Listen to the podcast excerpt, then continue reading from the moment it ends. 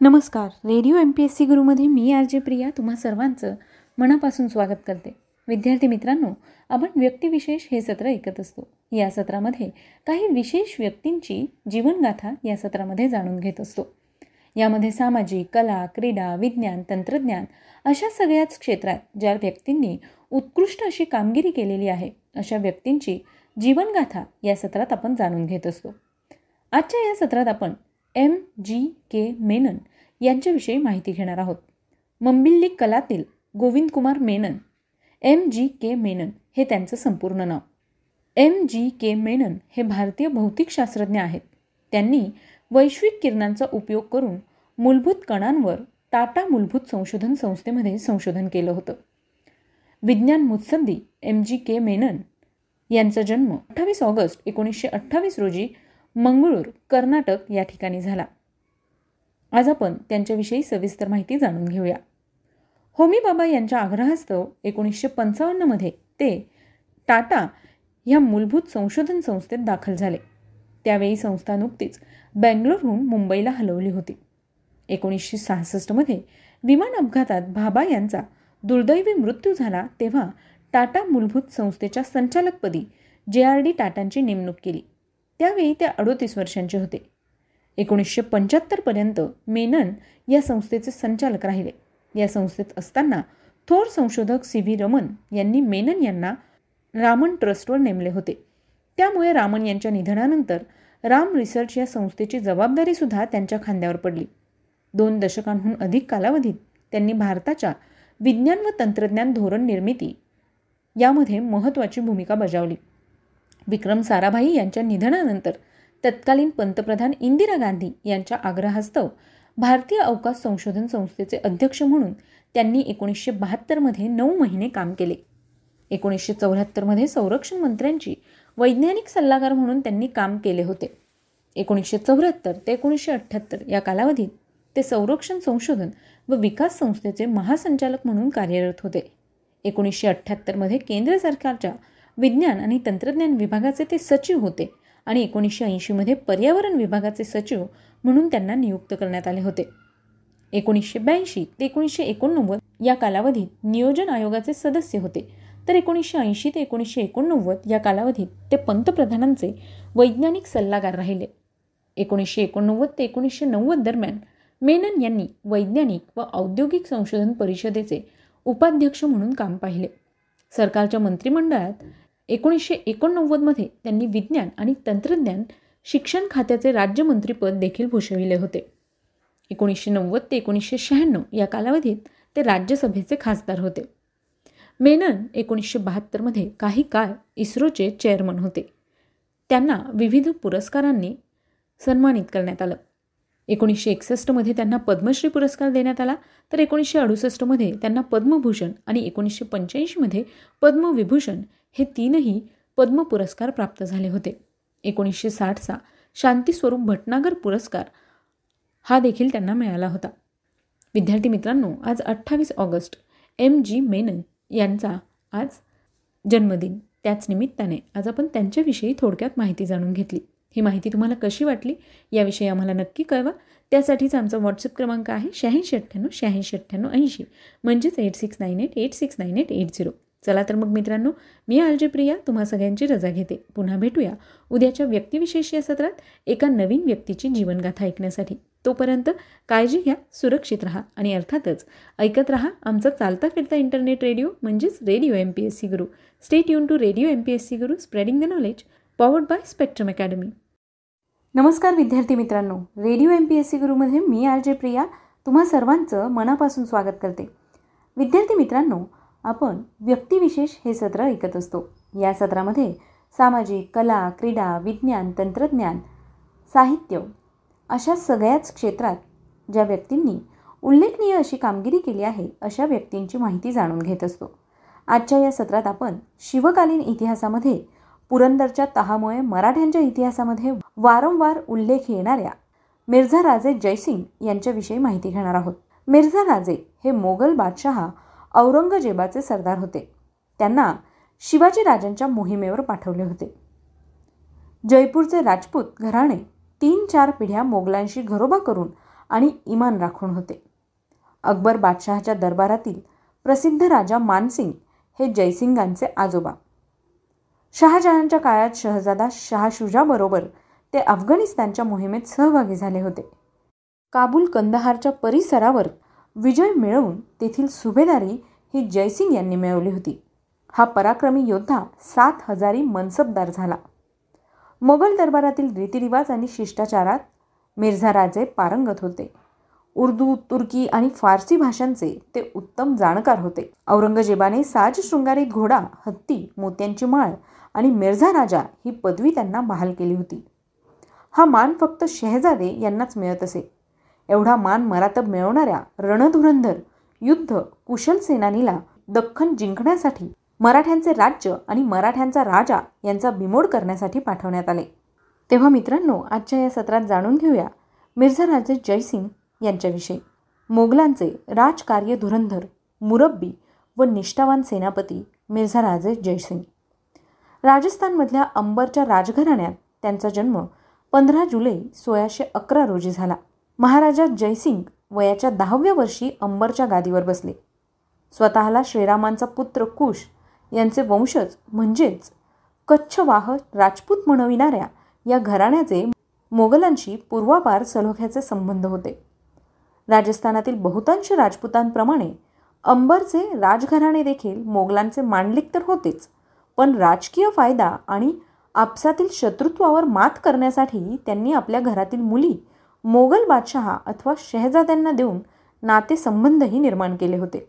जयसिंगांचे आजोबा भगवानदास यांची बहीण जोधा ही अकबराची पत्नी होती. तर जयसिंगांच्या वडिलांची बहीण म्हणजे महाराजा मानसिंगांची बहीण मानबाई जहांगीरांची पत्नी होती. आपला वंश राजपुती शान यांबरोबरच त्यांना या नातेसंबंधांचा देखील अभिमान वाटत असे. शहाजादा शहाजहानला गादी मिळवून देणाऱ्या काही मोजक्या राजपुतांपैकी महाराजा जयसिंह हे एक होते. सोळाशे अठ्ठावीसमधील मोगल सत्तांतराच्या काळात खान जहान लोधीच्या पठाणी सैन्याच्या बंडाचा बिमोड करून महाराजा जयसिंहांच्या उदयास सुरुवात झाली. या शौर्याचे पारितोषिक म्हणून त्यांनी चार हजारांची मनसबदारी देण्यात आली. सोळाशे छत्तीसच्या दरम्यान महाराजा जयसिंगाने बादशहा शहाजहानच्या बरोबरीने दक्षिणेतील सुलतानांशी लढताना अतुल्य पराक्रम करून आपल्या यशात भर घातली. त्यांच्या पुढील काळात गोंड राजघराण्याविरुद्ध स्वतंत्रपणे उघडलेल्या मोहिमेत त्यांनी अपार यश मिळवलं. त्यामुळे त्यांच्या मनसबदारीत एक हजारांनी बढती मिळून ते पंच हजारी मनसबदार झाले आणि अजमेर प्रांतातील चौसा परगणा त्यांच्या जहागिरीस जोडण्यात आला. अंबरच्या उत्तरेस सातत्याने त्रास देणाऱ्या पुंड पाळेगारांचा कायमचा बंदोबस्त करून त्यांनी आपल्या पूर्वजांच्या राज्याच्या सीमा देखील विस्तारल्या. सोळाशे अडोतीसमध्ये शहजादा शुजाबरोबर कंदहार मोहिमेवर असलेल्या जयसिंगांच्या पराक्रमामुळे इराणचा सफावीत सरदार अली मर्दान खान याला कंदाहारचा किल्ला मोगलांना देणे भाग पाडले. अली मर्दान खान याला इराणमधून काही मदत मिळू नये यासाठी त्यांनी काबूलमध्ये पन्नास हजाराची फौज जमवून त्याची पूर्ती कोंडी केली आणि शहजादा शुजाची कंदहार मोहीम पार पडली. त्यांच्या या पराक्रमाचे कौतुक बादशहा शहाजहानने त्यांना मिर्झा राजा ही पदवी देऊन केले. मिर्झा म्हणजे राजपुत्र. महाराजा जयसिंगांना मिळालेल्या या पदवीने त्यांचे मोगल दरबारातील स्थान अधोरेखित होते. सोळाशे एक्केचाळीसमध्ये त्यांनी जगतसिंह हाडा पठानिया यांच्या आजच्या हिमाचल प्रदेशातील बंडाचा बिमोड करून मोगली दरबारातील आपले स्थान अजून भक्कम केले. सोळाशे सत्तेचाळीसमध्ये ते शहाजहानच्या अफगाणिस्तानातील बाल्ख बदकशानच्या मोहिमेत सहभागी होते. सोळाशे एकोणपन्नासमध्ये इराणच्या शाह अब्बासने शुजाने जिंकून घेतलेला कंदहार प्रांत पुन्हा एकदा जिंकला. सोळाशे एकोणपन्नास ते सोळाशे बावन्न या काळात औरंगजेबाच्या नेतृत्वाखाली तर सोळाशे त्रेपन्नमध्ये दारा शुकोहच्या नेतृत्वाखाली मिर्झा राजांनी कंदहार प्रांत जिंकून घेण्याचा अथक प्रयत्न केला होता. पण अपुरा दारुगोळा आणि सैन्यातील नियोजनाचा अभाव यामुळे या सर्व मोहिमा अपयशी ठरल्या. सोळाशे चोपन्नच्या अखेरीला ही मोहीम आटोपती घेण्यात आली. मिर्झा राजांच्या कारकिर्दीतील या एकमेव अपयशासाठी औरंगजेब त्यांना नेहमीच दोष देत असे. सोळाशे सत्तावन्नमध्ये शहाजहान आजारी पडल्याने त्यांच्या चारही मुलांमध्ये सत्ता स्पर्धा उफाळून आली. शहा शुजाने बंगालमध्ये तर मुराद बक्षने गुजरातमध्ये स्वतःला हिंदुस्तानचा बादशाह घोषित केले. शहाजहानने आधीच आपला उत्तराधिकारी म्हणून जाहीर केलेला दारा शुकोह आपल्या वडिलांजवळ आग्र्यातच होता. तर औरंगजेब या सत्ता स्पर्धेत उतरण्यासाठी दक्षिणेतून उत्तरेत दाखल होत होता. अशा कठीण प्रसंगी दारा शुकोहने मिर्झा राजा जयसिंगांना सहा हजारी मनसबदारी देऊन आपला मुलगा सुलेमान शुकोह याच्याबरोबर बिहारमधील बहादूरपर्यंत आलेल्या शहा शुजाच्या बंदोबस्तासाठी रवाना केले. याही प्रसंगी शौर्य दाखवत मिर्झा राजांनी सोळाशे सत्तावन्नच्या मे महिन्यात शुजाला बंगालपर्यंत मागे रेटले. पण तोपर्यंत औरंगजेबाने धर्मत आणि सामूगड ही दोन्ही युद्धे जिंकून राजधानी आग्रा आपल्या ताब्यात घेतली होती. मिर्झा राजा सुलेमान शुकोह आणि त्यांचे सैन्य पूर्वेकडे आणि त्यांची मालमत्ता जहागिरी आणि कुटुंब उत्तरेत अशी परिस्थिती निर्माण झाल्याने दिलेर खान आणि मिर्झा राजांनी सुलेमान शुकोहला पळून जाण्याचा सल्ला दिला आणि स्वतः ससैन्य औरंगजेबाला येऊन मिळाले.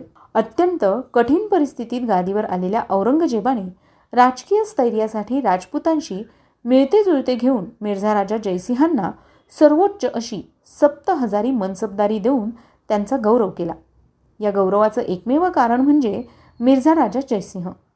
हे आता सकळ राजपूत लढवयांचे एकमेव नेतृत्व म्हणून गणले जाऊ लागले.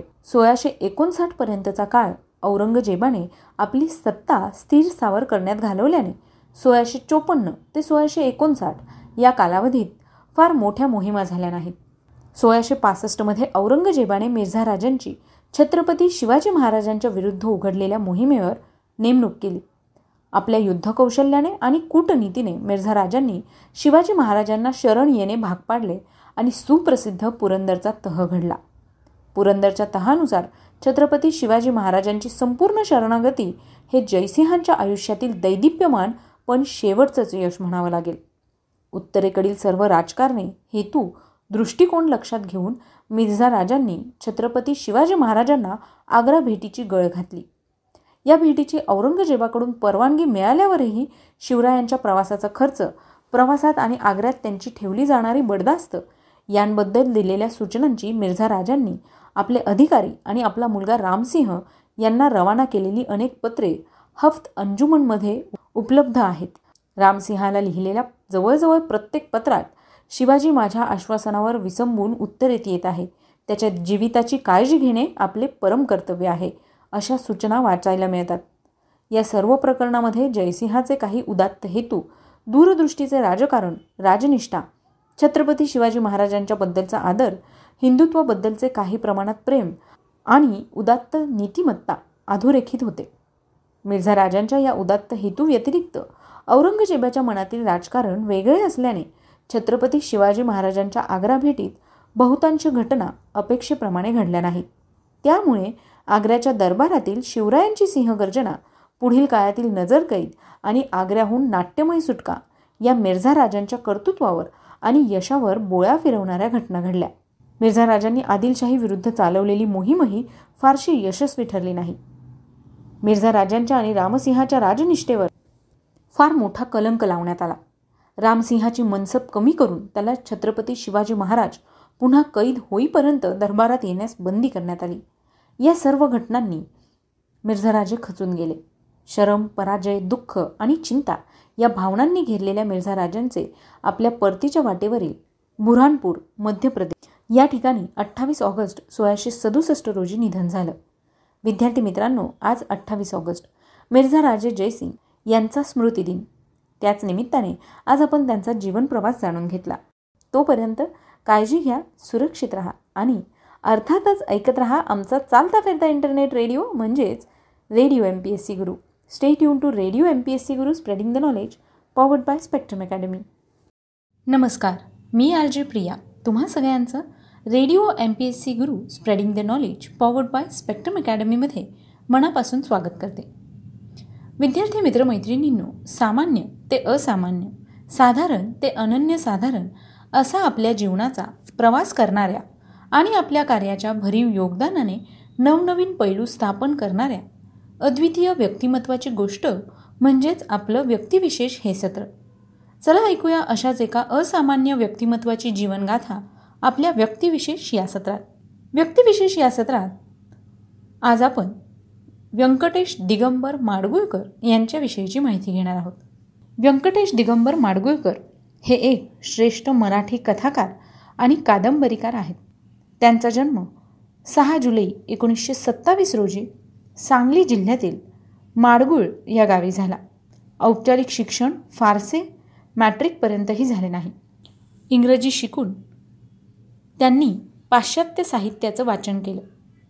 विख्यात साहित्यिक ग. दी. माडगुळकर यांचे व्यंकटेश हे धाकटे बंधू आपल्या वडील बंधूंच्या पाठोपाठ तेही साहित्यसृष्टीत आले आणि आपल्या प्रतिभेचा एक स्वतंत्र ठसा त्यांनी उमटवला. आरंभी काही काळ पत्रकारिता केल्यानंतर त्यांनी एकोणीसशे पन्नासच्या सुमारास ते मुंबईस आले आणि मराठी चित्रपटसृष्टीत पटकथा लेखन करू लागले. तत्पूर्वी माणदेशी माणसे हा त्यांचा कथासंग्रह एकोणीसशे एकोणपन्नास रोजी प्रसिद्ध झाला. त्यातील व्यक्तिरेखांतून त्यांनी ग्रामीण माणसाचे जे अस्सल आणि जिवंत दर्शन घडवले ते मराठी साहित्याला अनोखे होते. अद्भुतता स्वप्नरंजन कल्पनारम्यता यांच्या पकडीतून सुटलेल्या वास्तववादी ग्रामीण साहित्य कृतींचा आरंभ त्यांच्या कथासंग्रहांपासून झाला. त्यानंतर एकोणीसशे एक्कावन्नमध्ये गावाकडच्या गोष्टी एकोणीसशे त्रेपन्नमध्ये हस्ताचा पाऊस एकोणीसशे एक्कावन्नमध्ये सीताराम एकनाथ एकोणीसशे चोपन्नमध्ये काळी आई एकोणीसशे सत्तावन्नमध्ये जांभळाचे दिवस यांसारखे त्यांचे कथासंग्रह प्रसिद्ध झाले. त्यांच्या कथांचे अनुवाद डॅनिश जर्मन जपानी आणि रशियन अशा विविध जागतिक भाषात झालेले आहेत. ग्रामीण कथेप्रमाणेच ग्रामीण कादंबरीच्या संदर्भातही त्यांनी महत्त्वपूर्ण कामगिरी बजावली. एकोणीसशे पंचावन्नमध्ये बनगरवाडी एकोणीसशे चौसष्टमध्ये वावटळ एकोणीसशे पन्नासमध्ये पुढचं पाऊल एकोणीसशे एकोणऐंशीमध्ये करुणाष्टक एकोणीसशे ब्याऐंशीमध्ये कोवळे दिवस एकोणीसशे ब्याऐंशीमध्ये सत्तांतर या त्यांच्या कादंबऱ्या उल्लेखनीय आहेत. बनगरवाडीतून व्यंकटेश माडगुळकरांची प्रयोगशीलतात प्रत्ययास येते. रूढ अर्थाने ह्या कादंबरीला कथानक नाही. बनगरवाडी नावाच्या ह्या लहानशा गावातील सामूहिक जीवनाचे विविधांगी चित्रण यामध्ये केलेले आहे. तेथील उजाड व निष्पर्ण सृष्टी तेथील कंगालपणा दुष्काळ तेथील सण उत्सव रूढी परंपरा श्रद्धा संकेत त्याचबरोबर तेथील रहिवाशांच्या जीवनातील चढउतार ह्यांना जिवंत शब्दरूप तेथे लाभले आहे. येथे कोणी विशिष्ट व्यक्ती नायक वा नायिका नाहीत तर बनगरवाडी ह्या गावालाच नायकत्व देण्यात आले आहे. इंग्रजी व डॅनिश ह्या भाषातून ही कादंबरी अनुवादिली गेली आहे. इंग्रजीमध्ये the village had no walls आणि डॅनिशमध्ये लँड्सबेन या नावाने ही कादंबरी अनुवादित केली गेली आहे. वावटळ करुणाष्टक आणि कोवळे दिवस ह्या त्यांच्या कादंबऱ्या आत्मचरित्रपर आहेत. गांधी वधानंतर झालेल्या भीषण दंगली लुटालूट आणि जायपोळ यांनी ब्राह्मण समाजावर झालेल्या आघाताची वावटळ ही कहाणी होय. विंड्स ऑफ फायर या नावाने या कादंबरीचे देखील इंग्रजी भाषांतर झाले आहे. करुणाष्टकात दारिद्र्याने ग्रासलेली आठ मुलांची दुःखी आई त्यांनी उभी केली. व्यंकटेश माडगुळकर हे एकोणीसशे बेचाळीसच्या स्वातंत्र्य लढ्यात सहभागी झालेले होते. कोवळे दिवस ह्या त्यांच्या कादंबरीत अशाच एका कोवळ्या स्वातंत्र्य सैनिकाचे अनुभव आहेत. पुढचं पाऊल ही त्यांच्याच एका कथेवरून त्यांनी लिहिलेली कादंबरी. एका दलित कलावंताच्या जीवनावरील ह्या कादंबरीत त्यांच्यावरील अन्याय त्याबद्दलची त्यांची चीड आणि पुढचं पाऊल टाकून प्रगतीचा मार्ग चोखाळण्याची दलित मनाची धडपड दाखवली आहे. सत्तांतरमध्ये आरंभापासून अखेरपर्यंत वानरांच्या टोळ्यांचे सूक्ष्म आणि मार्मिक चित्रण आहे. प्रत्येक टोळीचे जंगलातील क्षेत्र टोळ्यांच्या परस्पर हद्दीत चालणारी घुसखोरी त्यांचे संघर्ष नरानरातले माद्या माद्यातले सर्व वानरांची जंगलातील हिंस्र प्राण्यांपासून आणि शिकाऱ्यांपासून स्वतःच्या टोळीचा बचाव करण्याची धडपड टोळीचं नायकत्व आणि टोळीतील माद्या मिळवण्यासाठी वानरांना कराव्या लागणाऱ्या हाणामाऱ्या ह्यांचे विलक्षण परिणामकारक दर्शन ह्या छोट्याशा कादंबरीत म्हणजेच सत्तांतरमध्ये त्यांनी केलेलं आहे. सत्तांतर म्हणजे टोळीचा एक नायक जाऊन तेथे दुसरा नायक येणे. हे कसे घडते ह्या कादंबरीचे कथानक होय त्यांनी इतरही भरपूर नाटके लिहिली.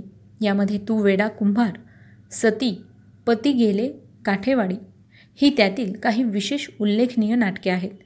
कुणाचा कुणाला मेळ नाही आणि बिनबियांचे झाड ही त्यांनी लिहिलेली लोकनाट्य देखील खूप गाजली.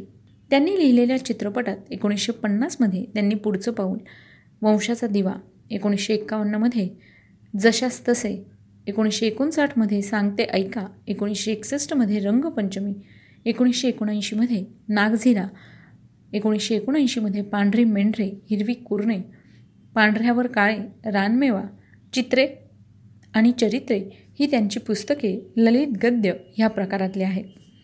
रानोमय स्वच्छंद भ्रमती करणारे निसर्गप्रेमी शिकारी तसेच चित्रकार म्हणूनही त्यांची ख्याती आहे. चित्रकलेचे कसलेही औपचारिक शिक्षण नसताना त्यांनी ही कला प्राप्त केली. जागतिक कीर्तीच्या चित्रकारांच्या चित्रशैलीचा रसिकतेने शोध घेतला. त्यांची अनेक सुंदर रेखाटने प्रसिद्ध झालेली आहेत. आकाशवाणीवर ते एकोणीसशे पंचावन्न ते एकोणीसशे पंच्याऐंशी या कालावधीत नोकरी करत होते. त्यांच्या अनेक पुस्तकांना महाराष्ट्र राज्य पुरस्कार लाभले आहेत. त्यात गावाकडील गोष्टी काई आई यांसारखे कथासंग्रह बनगरवाडी ही कादंबरी आणि सती ही नाट्यकृती यांचा अंतर्भाव होतो. सत्तांतर या कादंबरीला एकोणीसशे त्र्याऐंशीचे साहित्य अकादमीचे पारितोषिक प्राप्त झाले. एकोणीसशे त्र्याऐंशीमध्ये आंबेजोगाई येथे भरलेल्या मराठी साहित्य संमेलनाचे अध्यक्षपद त्यांना देऊन त्यांच्या साहित्य सेवेचा गौरव करण्यात आला होता. याचबरोबर त्यांना जनस्थान या पुरस्काराने देखील गौरवण्यात आला आहे. तर मित्रांनो व्यक्तिविशेष या सत्रात आज आपण मराठीतील साहित्यिक व्यंकटेश दिगंबर माडगुळकर यांच्याविषयीची माहिती ऐकली. ही माहिती तुम्हाला कशी वाटली ते आम्हाला नक्की कळवा. त्यासाठीच आमचा व्हॉट्सअप क्रमांक आहे शहाऐंशी अठ्ठ्याण्णव शहाऐंशी अठ्ठ्याण्णव ऐंशी.